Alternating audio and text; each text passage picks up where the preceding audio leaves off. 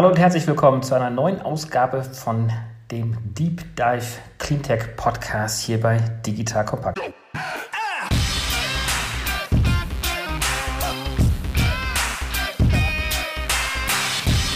Mein Name ist David Wortmann. Ihr kennt mich bereits sehr gut. Wir sind jetzt in der, glaube ich, inzwischen 23. Folge. Wir haben immer wieder spannende Unternehmer aus dem Cleantech-Bereich dabei. Ich bin selber Geschäftsführer und Gründer von DWR Eco, einer auf Cleantech spezialisierten Beratungsagentur. Wir haben heute Ines Nureldin, der Gründer und Geschäftsführer, CEO der Tomorrow Bank dabei und Jan Christoph Grass, auch genannt Stoffel von Berlin Ventures, der dort mit investiert ist. Ich heiße euch beide herzlich willkommen. Hallo David, danke für die Einladung. Hallo David. Wir müssen jetzt noch mal ein bisschen gucken. Wir haben üblicherweise auch immer so diese One-on-One-Interviews hier. Das macht es sicherlich auch noch mal interessant, auch mal zu dritt zu sprechen. Gerade so ein bisschen aus der Perspektive Inas du als Gründer und Jan Christoph Grass als äh, Investor mit dabei. Aber vielleicht stell dich doch einfach mal ganz kurz in der Reihenfolge vor. Inas, vielleicht möchtest du gerne starten. Ja, sehr gerne. Genau. Also Inas ist mein Name. Ich bin einer der Gründer von Tomorrow und bin innerhalb von Tomorrow, sage ich, verantwortlich für alles, was mit dem Thema Produkt, Produktstrategie, Technologie zusammenhängt. Und bevor ich Tomorrow gegründet habe, habe ich schon mal ein Softwareunternehmen aufgebaut, zwar in einem ganz anderen Bereich, aber auch Tech getrieben, damals Cloud-Software aufgebaut für das ganze Thema Lieferkettentransparenz. Und so nach zehn Jahren in dem Job hatte ich den großen Wunsch, nochmal das ganze Thema Digitalisierung mit positiven Impact und Unternehmertum unter einen Hut zu bringen und was wirklich Sinnvolles zu tun. Klasse. Auf das Geschäftsmodell gehen wir gleich nochmal kurz ein. Stoffel, stell du dich mal ganz kurz vor. Ja, danke erstmal für die Einladung. Genau, Christoph Gras. Ich habe 2004 meine erste Firma gegründet, namens My Photobook. Das war einer der ersten oder wahrscheinlich der erste Fotobuchanbieter weltweit. Wir haben 2008 als Spin-off sozusagen eine weitere Firma gegründet. Das war eine Publishing-Seite, also ein Verlag 2.0 eigentlich, eine Self-Publishing-Plattform, ein Book on Demand und Print on Demand, die hieß ePubli. Und seit 2010 sind wir jetzt sozusagen als Unternehmer für Unternehmer auf die andere Seite gewechselt und mit einem meiner Partner investieren wir jetzt quasi in Startups ganz breit unter dem Namen Berlin Ventures und eins unserer Investment ist unter anderem auch Tomorrow. Klasse. Inas, willst du einfach mal kurz starten? Was ist die Tomorrow Bank? Du hast ja gerade schon ein bisschen angeteasert. Du wolltest etwas mit Impact gründen. Einige kennen vielleicht Tomorrow Bank bereits, aber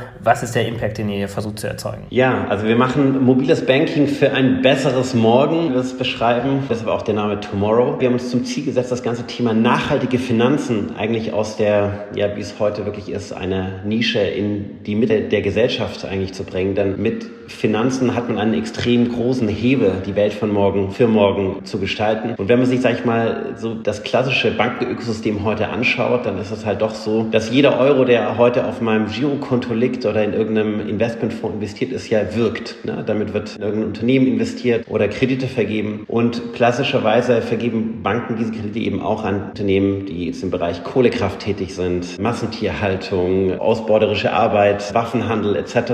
You name it. Und wir haben gesagt, das kann nicht sein. Wir möchten wirklich das Geld unserer Kundinnen nutzen, um positiven Wandel voranzutreiben. Einfach Dinge wie erneuerbare Energien, nachhaltige Mobilität, Bildung, auch soziale Themen und da wirklich sage ich mal, das Framework einer Bank zu nutzen. Da sind wir jetzt natürlich ja nicht die Ersten, die auf die Idee gekommen sind, nachhaltige Finanzen so als Thema voranzutreiben, sondern da gibt es ja auch einige Pioniere aus dem Bereich der Nachhaltigkeitsbanken. Ja, die GLS-Bank, Umweltbank, ne, die sind ja schon seit 20, 30 Jahren teilweise unterwegs. Genau, die ja auch eine tolle Vorarbeit geleistet haben. Aber wenn man aus einer Makroperspektive da drauf schaut, dann sind es einfach wahnsinnig wenige Kunden, die einfach da ein Konto haben. Ne? Also die GLS-Bank, die einfach heute mit einem Track Record von deutlich über 40 Jahren mit einem Kundenstamm von knapp 42 40.000 Kunden und Kundinnen dasteht. Und wenn man da, glaube ich, mal dagegen hält, was andere Fintechs geleistet haben, ja, in wenigen Jahren mit mehreren Millionen Kunden, dann haben wir gesagt, okay, das muss man gemeinsam denken, ja, weil wir wollen wirklich das Thema aus der Nische rausholen, möglichst viele Menschen dafür zu begeistern und wirklich einen globalen positiven Impact damit auch zu erzeugen. Ich würde ganz gerne nachher nochmal so ein bisschen auch auf die Unterschiede zwischen euch und auch den etablierteren Playern eingehen, aber vielleicht um euer Geschäftsmodell besser zu verstehen. Du hast jetzt erneuerbare Energien und Bildung und diese Themen mit angesprochen. Wo genau besteht denn jetzt dieser Impact? Also für euch als Unterschied zu den konventionellen Banken? Wir haben mehrere Ebenen, sage ich mal, wo dieser Impact wirkt. Das eine ist natürlich das ganze Thema Einlagen, also jeder Euro, der auf unseren Girokonten liegt. Darüber geben wir erstmal in Echtzeit Auskunft. Also wir haben bei uns in der App so ein Impact Board, wo wir tatsächlich in Echtzeit aufzeigen, wie viele Kunden, Kundinnen haben wir eigentlich gerade, wie viele Einlagen haben wir denn von allen Kunden, also wie viel haben die eingezahlt und was machen wir mit diesem Geld. Also erstmal sagen wir, alles, was nicht investiert wird, liegt sozusagen bei der Bundesbank, bei der Zentralbank, wird nicht angetastet und nicht investiert. Und dann versuchen wir einen möglichst großen Teil tatsächlich in wirklich sinnvolle Projekte zu investieren. Das können eben Themenfelder sein, die ich gerade genannt habe, erneuerbare Energien, Mikrofinanzen etc. So, das ist eine Ebene. Die nächste Ebene ist tatsächlich, dass wir sagen, wir bieten ja ein Girokonto an plus eine Karte. So, und mit dieser Tomorrow Bezahlkarte ist bei uns jetzt eine Visa-Karte, kann man bezahlen. So, wenn ich jetzt shoppen gehe, dann entsteht eine sogenannte Interchange Fee. Das heißt, diese Händlergebühr, die normalerweise vom Händler gezahlt wird, an jetzt uns zum Beispiel, nutzen wir, um Klimaschutzprojekte zu fördern. Also in unserem Fall unterstützen wir mit jeder einzelnen Transaktion, die mit unserer Karte gezahlt wird, ein Waldschutzprojekt in Brasilien. Ja, und leisten damit einen positiven Beitrag. Und jeder User kann tatsächlich auch in Echtzeit wiederum auf seinem persönlichen Impact Board einsehen, wie viel Beitrag habe ich eigentlich schon geleistet. Und das haben wir natürlich auch weiter gedacht. Da werden wir später wahrscheinlich auch nochmal drauf kommen, was sind so die nächsten Big Steps. Also Thema Geldanlage ist natürlich ein großes Thema, an dem wir gerade ganz akut arbeiten. Also wie kann ich eigentlich Altersvorsorge betreiben, Geld auf die Seite packen, sparen und investieren und gleichzeitig sozusagen auch Unternehmen unterstützen, die unseren Planeten nicht schaden. Und dann als letzten Schritt haben wir quasi noch ein Zusatzprodukt, was Tomorrow Zero heißt, wo wir den Usern, die es möchten, ermöglichen, über ein Upgrade in ein Premium-Konto automatisch einen durchschnittlichen CO2-Fußabdruck einer deutschen Person, der aktuell bei knapp 11 Tonnen CO2 pro Jahr liegt, zu kompensieren. Okay, ich versuche mal zusammenzufassen. Also ihr schafft erstmal Transparenz. Mhm. Also wie groß ist überhaupt jetzt dieser CO2-Fußabdruck meines Geldes? Dann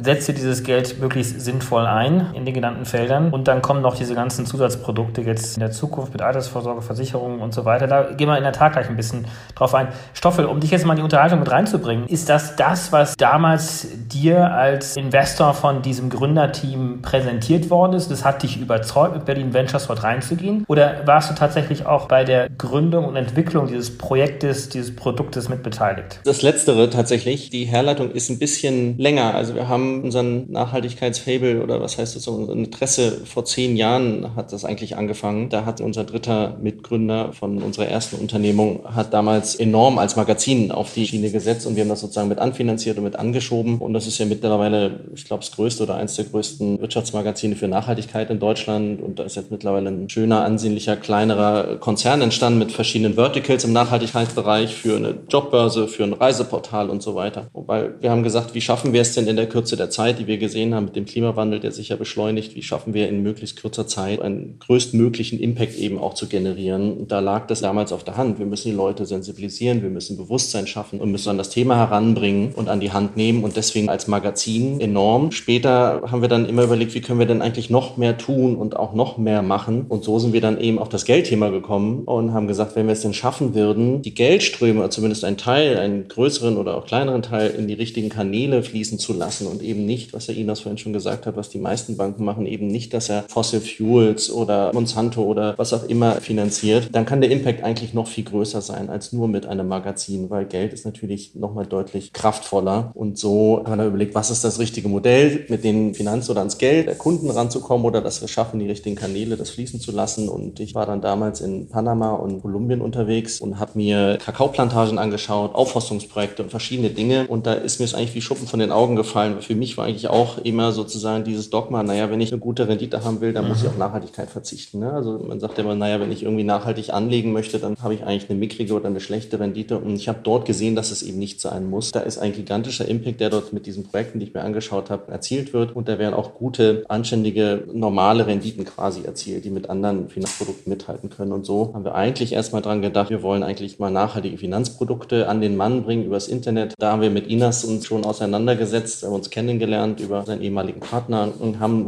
rumgedoktert und haben gesagt, wie können wir das dann alles machen, haben viel Research betrieben, haben geschaut, wie schaffen wir es denn im Internet, die Kunden zu akquirieren und zu überzeugen, als No-Name dann gleich irgendwie in Finanzprodukte zu investieren mit schon größeren Summen. Und haben gesagt, das ist relativ schwierig. Die Eintrittshürden sind schwer, weil das Vertrauen fehlt. Ja, und die großen deutschen Banken, die haben einfach ein Riesenvertrauen und irgendwann kamen wir auf die Idee, lass es einfach viel größer spinnen und einfacher machen. Wir machen quasi eine Challenger Mobile Bank für Nachhaltigkeit. Wir machen einfach eine Bank. Da können wir dann später immer noch Finanzprodukte andappen und verschiedenste Sachen. Und so kamen wir da eigentlich hin Und dann hat Inas noch die zwei Co-Founder aufgetrieben, Michael und den Jakob. Und genau, dann waren wir eigentlich so mit an der Gründung dabei, haben das mit anfinanziert, noch mit zwei, drei anderen. Ihr habt ja beide das aber keinen Banking-Background. Du hast selber gerade mal beschrieben, wie schwierig das ist, hier eine Bank aufzubauen. Das ist ja nicht nur Vertrauen, sondern da gehören ja auch solche Themen wie Banklizenzen dazu und unglaublich schwierige Themen. Habt ihr denn inzwischen oder auch damals bei der Gründung, die liegt jetzt, glaube ich, wie lange jetzt zurück? Zwei Jahre ungefähr? Es sind bald drei Jahre tatsächlich. Genau, die Frage war jetzt, habt ihr damals denn im Gründungsteam Menschen mit Erfahrung gehabt, die im Bankensektor schon unterwegs gewesen sind? Also tatsächlich dedizierte Bankenerfahrung nicht. Also einer meiner Mitgründer, der Michael, kommt aus dem Corporate Finance Bereich ja, und hat auch Startup-Erfahrung, also beides sozusagen so ein bisschen mitgenommen, aber keine dedizierte Bankenexpertise. Ich glaube, dass es tatsächlich auch sehr hilfreich war am Anfang, die nicht zu haben. So konnte man so ein bisschen out of the box denken und hat sich nicht limitieren lassen durch die klassischen Constraints, die man, glaube ich, hätte, wo man sagen würde, oh Mann, nee, ja. Bankrunden ist eigentlich erstmal überhaupt keine gute Idee. Ne? Ich meine, viele Leute haben sich auch erstmal an den ja. Kopf gefasst und sagt, seid ihr eigentlich komplett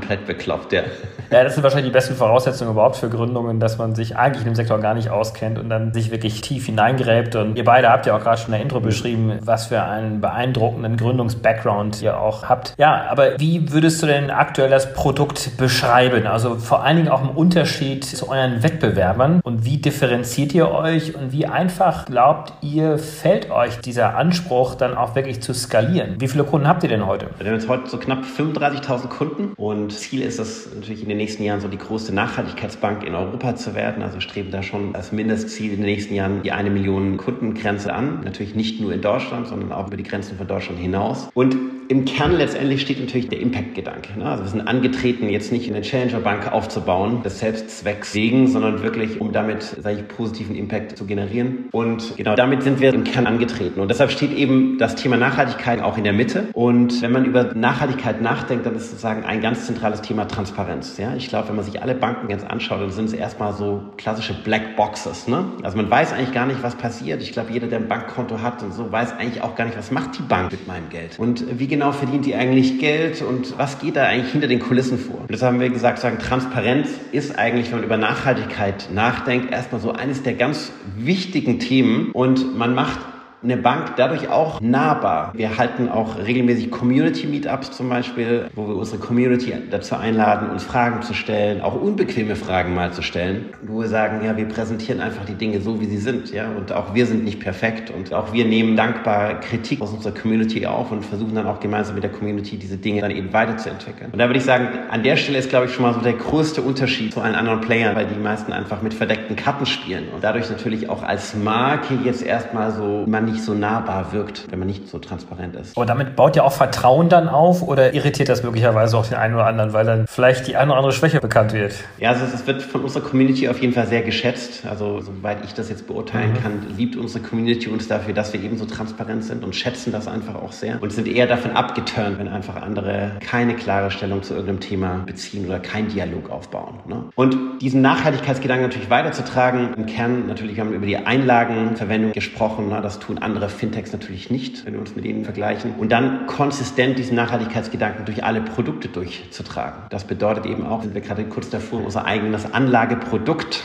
auch smart in die App zu integrieren und anzubieten. Auch da ist es extrem wichtig, ne? welche Unternehmen wähle ich aus, die ich investierbar mache in einem Fonds. Und da wirklich konsistent zu sein, sagen, ich wähle wirklich nur die Unternehmen aus, die einen positiven Beitrag leisten. Und dann geht es letztendlich um die Kombination von positiven Impact mit Convenience. Ja, und Convenience bedeutet für uns maximal einfach das Konto eröffnen zu können. Einfach Sonntag, Nachmittag, 17.30 Uhr von der Couch. Ich brauche einfach nur ein paar Minuten, habe das Konto eröffnet. Habe meine Karte verloren, kann sie jederzeit sperren, wieder entsperren. Ne? Also die ganzen Dinge, die wir eben aus modernen anderen Apps auch kennen, das wirklich Tech als Tools nutzen, Dinge einfach zu denken, sodass sie auch Spaß machen. Jetzt habt ihr 35.000 Kunden, was ja schon eine Wahnsinnsleistung ist für drei Jahre im Vergleich zu den tollen Kollegen bei der GLS Bank. Wir wollen sie jetzt natürlich jetzt dadurch auch gar nicht kritisieren, aber ihr strebt die Millionen an. Das ist sicherlich auch erstmal so ein Zwischenstep. Aber wenn man jetzt über so eine Skalierung nachdenkt, wird man ja nicht nur jetzt die Menschen adressieren können, die sich für das Thema Nachhaltigkeit oder Klimaschutz interessieren, sondern die werden dann ganz banale Themen haben wie Kosten des Kontos, Convenience. Das adressiert ihr natürlich auch. Wie würdet ihr denn eure Kundschaft aktuell segmentieren und wie ändert sich das über die Zeit hinweg, um auch in diese Größenordnung kommen zu können? Vielleicht nochmal einen Schritt zurück. Genau, also ich glaube, diese 35.000 Kunden haben wir in knapp über einem Jahr sozusagen jetzt aufgebaut. natürlich ein Jahr war so Strategiefändung und dann haben wir über ein Jahr lang so ein Produkt aufgebaut. Wir sind dann so richtig am Markt seit knapp über einem Jahr genau. Und wenn wir jetzt anschauen, wie schaffen wir es eigentlich wirklich in der Mitte der Gesellschaft zu landen, das ist ja, glaube ich, die große Frage. Versuchen wir natürlich jetzt erstmal über ein sehr attraktives Modell, auch recht kostengünstig einsteigen zu können. Also unser Einstiegspaket ist tatsächlich kostenlos. Man kann einfach kostenlos ein Girokonto eröffnen, muss da jetzt nicht viel Geld in die Hand nehmen, um da mitzumachen ne? und kann dann natürlich über Premium-Pakete, sage ich mal, die Services mal upgraden. Wenn wir über die klassischen Kunden nachdenken, dann haben wir vor uns immer so drei verschiedene Kundentypen. Einmal so die Changemakers of Tomorrow, wie wir sie nennen. Das sind Menschen, die gerade vielleicht noch mitten im Studium stecken, am Anfang des Studiums, möchte die Welt von morgen einfach mitgestalten im Sinne der Nachhaltigkeit. Dann gibt es die Young Professionals, die haben schon ihr Studium abgeschlossen, den ersten Job, vielleicht auch schon den zweiten, paar Jahre sozusagen Berufserfahrung auf dem Buckel. Und dann haben wir die dritte Zielgruppe, die wir bei uns auch erkennen. Wir nennen sie die Green Bourgeoisie. Das sind die jungen Familien. In Berlin das ist jetzt wahrscheinlich so die junge Familie aus dem Prenzlauer Berg, in Hamburg die junge Familie aus Ottensen, klassischerweise. Genau, denen Nachhaltigkeit wichtig ist, aber die sozusagen auch nicht auf Komfort verzichten möchten und auf Convenience vor allem nicht. Und es muss schnell gehen und eine Banking-App soll sich eben auch so anfühlen wie Instagram oder WhatsApp und nicht die eine Banking-App aus einem anderen Jahrzehnt. Genau, so würde ich vielleicht so grob das umschreiben. Das bedeutet also, Tem ist ja eine recht junge Zielgruppe. Also 90 Prozent unserer Kunden sind zwar mhm. zwischen 18 und 45, also recht jung strukturiert im Vergleich Vergleich zu anderen Banken. Und von daher sind wir der festen Überzeugung, dass wir gerade auch mit dem Bewusstseinswandel, der in der Gesellschaft ja entsteht. Nachhaltigkeit ist ja kein Nischenthema mehr, ne, wo man sagt, man muss jetzt die breite Masse davon mhm. überzeugen, dass es wichtig ist, auf unser Klima zu achten, sondern wir haben ja die ganze Bewegung durch Fridays for Future etc. erlebt, dass dieses Thema, sage ich mal, in unserer aller Lebensrealität angekommen ist. Habt ihr den Eindruck, dass jetzt genau jetzt auch Fridays for Future angesprochen und wir hatten jetzt vor Covid-19 ja auch eine sehr, sehr große Aufmerksamkeit, was das Thema anbelangt. Hattet ihr da richtig nochmal so einen Schwung an Neukunden auch darüber gewinnen können? Beziehungsweise wie geht ihr den Markt an, um Neukunden auch zu generieren? Also die meisten Kunden kommen tatsächlich über Weiterempfehlungen. Also existierende Kunden empfehlen uns einfach weiter. Das ist natürlich so die dankbarste Wachstumsstrategie, ne, wenn das funktioniert. Wir machen natürlich vereinzelt auch Social-Media-Kampagnen etc. unterstützend. Aber letztendlich im Kern ist es tatsächlich unsere existierenden Kunden und Kundinnen, die uns weiterempfehlen. Und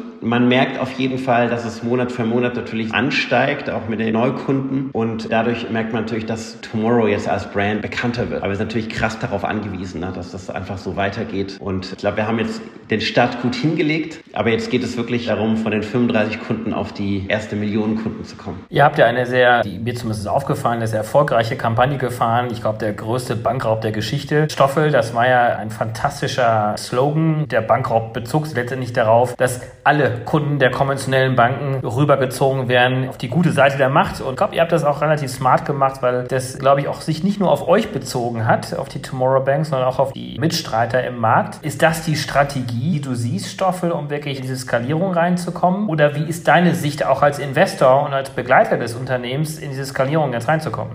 Ja, also es ist schon Teil unserer Strategie. Wir wollen eben viele Dinge ganz bewusst anders machen machen viele Dinge anders, weil wir, glaube ich, auch ein anderes Verständnis von Bank oder von Banking von morgen und für morgen eben haben. Bisher unterscheiden sich ja die meisten Challenger-Banken von den klassischen Banken eben durch ihre Usability oder durch Convenience in der App. Wir glauben allerdings, dass dies mittelfristig nicht unterscheidungskräftig genug mehr sein wird. In ein paar Monaten oder Jahren werden meiner Meinung nach die meisten Banken eine prima App haben, die von den heutigen Apps der Challenger-Banken sich nicht mehr unterscheiden lassen. Und wir haben uns eben auf den Weg gemacht, wie ihn Ines ja anfangs auch schon meinte, die Bank von und für morgen zu sein. Und unserer Meinung nach gehört da eben deutlich mehr zu als nur Convenience und Usability. Wir wollen ganz bewusst dieses Dogma Bank brechen und wollen, dass Geld eben ein Teil der Lösung der Probleme von morgen und auch des Klimawandels ist und so eben das Banking ins 21. Jahrhundert holen. Und dazu gehört dann eben nicht mehr der Schlipsträger in der Filiale oder die abgekapselten Türme in Frankfurt. Wir wollen, dass Banking oder Finanzen da Spaß machen und sich die Kunden damit identifizieren können. Tomorrow soll eben dann im Bereich Finanzen die Einstellung und die Haltung auch unserer Kunden widerspiegeln. Und wir wollen auf Augenhöhe mit unseren Kunden sein und zusammen mit ihnen eben die Bank von morgen auch weiterentwickeln. Und der Erfolg dieses Ansatzes zeigt sich bisher auch in mehreren Kennzahlen. Wir haben einige Kennzahlen, die deutlich anders sind als bei den anderen Challenger-Banken bisher, ohne jetzt im Detail darauf eingehen zu wollen. Aber wir wollen eben nicht um jeden Preis maximal die Kundenanzahl skalieren, sondern wollen eher, dass die Kunden verstehen, was wir da machen machen und eben auch dahinter stehen und deswegen eben zu uns kommen. Und dieser Ansatz funktioniert für uns bisher sehr gut, was wir eben auch an stark wachsenden Kundenzahlen bisher sehen können. Ja, Stoffel, du bist ja jetzt ja nicht nur Mitgründer von der Tomorrow Bank, sondern du bist ja auch Investor, du bist äh, Wagniskapitalgeber. Vielleicht äh, kurze erste Frage, würdest du dich selber als sogenannten Impact-Investor bezeichnen und wenn ja, was verstehst du darunter? Und zweitens, siehst du da auch einen Trend drin? Also man kann ja diese Idee, diese Konzeption, diese Vision, die jetzt hinter Tomorrow Bank steht, quasi ein ganz gängiges Produkt auf Nachhaltigkeit zu trimmen, das ist ja auch übertragbar in ganz, ganz viele andere Produktbereiche hinein. Siehst du das als großen Trend oder muss man da auch wirklich noch viel treiben, viel tun und ist es noch zu sehr Nische?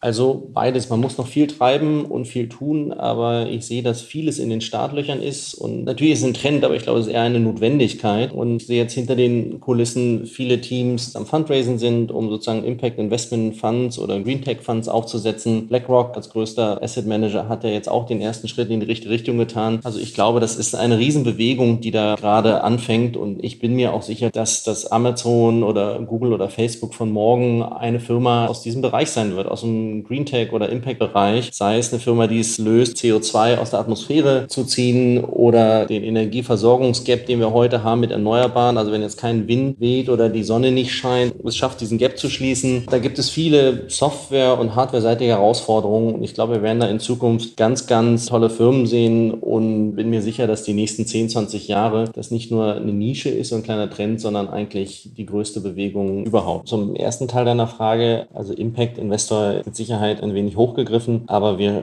schauen uns vermehrt solche Themen an, da uns sie eben auch im Herzen liegen und wir sehr ernst nehmen, zumal der Klimawandel ja sich beschleunigt und mit Sicherheit auf fast jeden Bereich Auswirkungen haben wird, glauben wir, dass eben, wenn wir unser eigenes Geld investieren, solche Kanäle oder solche Themen eben am meisten Sinn ergeben und was jetzt seine Frage nach Impact anbelangt oder eben Nachhaltigkeit, das definiert natürlich jeder für sich ein wenig anders. Was wir definitiv nicht machen, ist, was jetzt viel an den Finanzmärkten getan wird, Best-in-Class-Ansätze zu verfolgen, indem wir eben in eine nachhaltigste Erdölfirma investieren oder solche Dinge, sondern wir suchen schon nach neuen Ansätzen, die tatsächlich gegen den Klimawandel was tun oder einen großen Hebel haben, wie ich ja schon auch eingangs erwähnte. Weitere Beispiele, die ja relativ prominent ist, Ecosia, die ja tatsächlich das grüne Google sind. Jetzt bist du ja auch, das sollten wir auch nicht unerwähnt lassen, gemeinsam auch mit mir, aber auch mit einigen anderen Mitgründer von den Leaders for Climate Action. Ich glaube, wir sollten dazu auch nochmal eine besondere Folge machen. Aber hier sieht man ja auch, dass sich hier die Digitalindustrie aufmacht, sich grüner zu machen. Vielleicht kannst du mal ganz kurz erwähnen, was Leaders for Climate Action sind und wie weit ihr oder wir dort sind. Vielleicht hole ich dazu kurz aus, damit man besser versteht, was sozusagen jetzt mein oder unser Ansinn war, diese Initiative ins Leben zu rufen. Ich hatte eingangs gesagt, mir ging es immer darum, maximalen Impact zu generieren aufgrund der Zeitnot eben auch. Der Klimawandel beschleunigt sich. Wir haben jetzt ein paar Tipping Points wahrscheinlich schon überschritten und so ist es wichtig, wie können wir in kürzester Zeit den größtmöglichen Impact generieren und das haben wir mit enorm sozusagen zur Bewusstseinsschärfung und das Thema an die Masse ranzutragen bereits gemacht und jetzt mit Tomorrow versuchen wir die Finanzen in die richtigen Kanäle fließen zu lassen, um dort auch maximalen Impact zu haben und dann in der Diskussion aber mit meinen Mitgründern der Initiative war relativ klar, wir müssen eigentlich auf die oberste Ebene auf die politische Ebene und dort auch versuchen einzuwirken, da wir der Meinung sind, dass das, was bisher dort vorgeschlagen oder im Raum steht oder gemacht werden soll,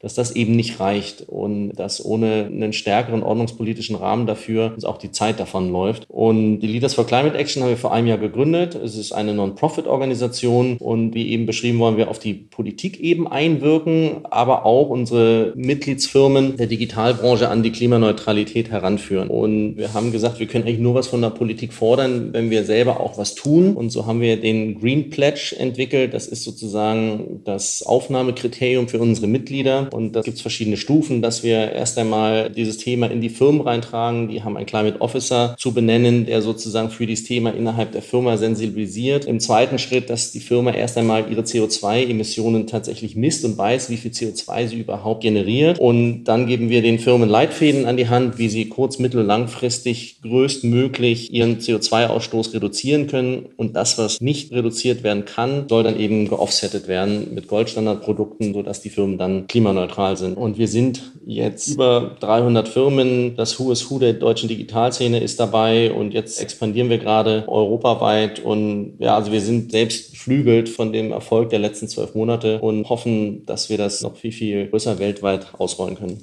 Vielleicht nochmal den einen Punkt zumindest hervorgehoben von der Leaders for Climate Action, dann können wir auch den Bogen nochmal zu Tomorrow Bank zurückführen, ist, dass ihr ja auch und insbesondere auch du ein großes Netzwerk jetzt aufgebaut habt mit anderen Venture-Kapitalgebern und ihr vor allen Dingen auch versucht, diese Idee zu leveragen und dass auch andere Kapitalgeber nicht nur sich selber CO2-neutral stellen, sondern auch versuchen, ihr Portfolio in diese Richtung zu bringen.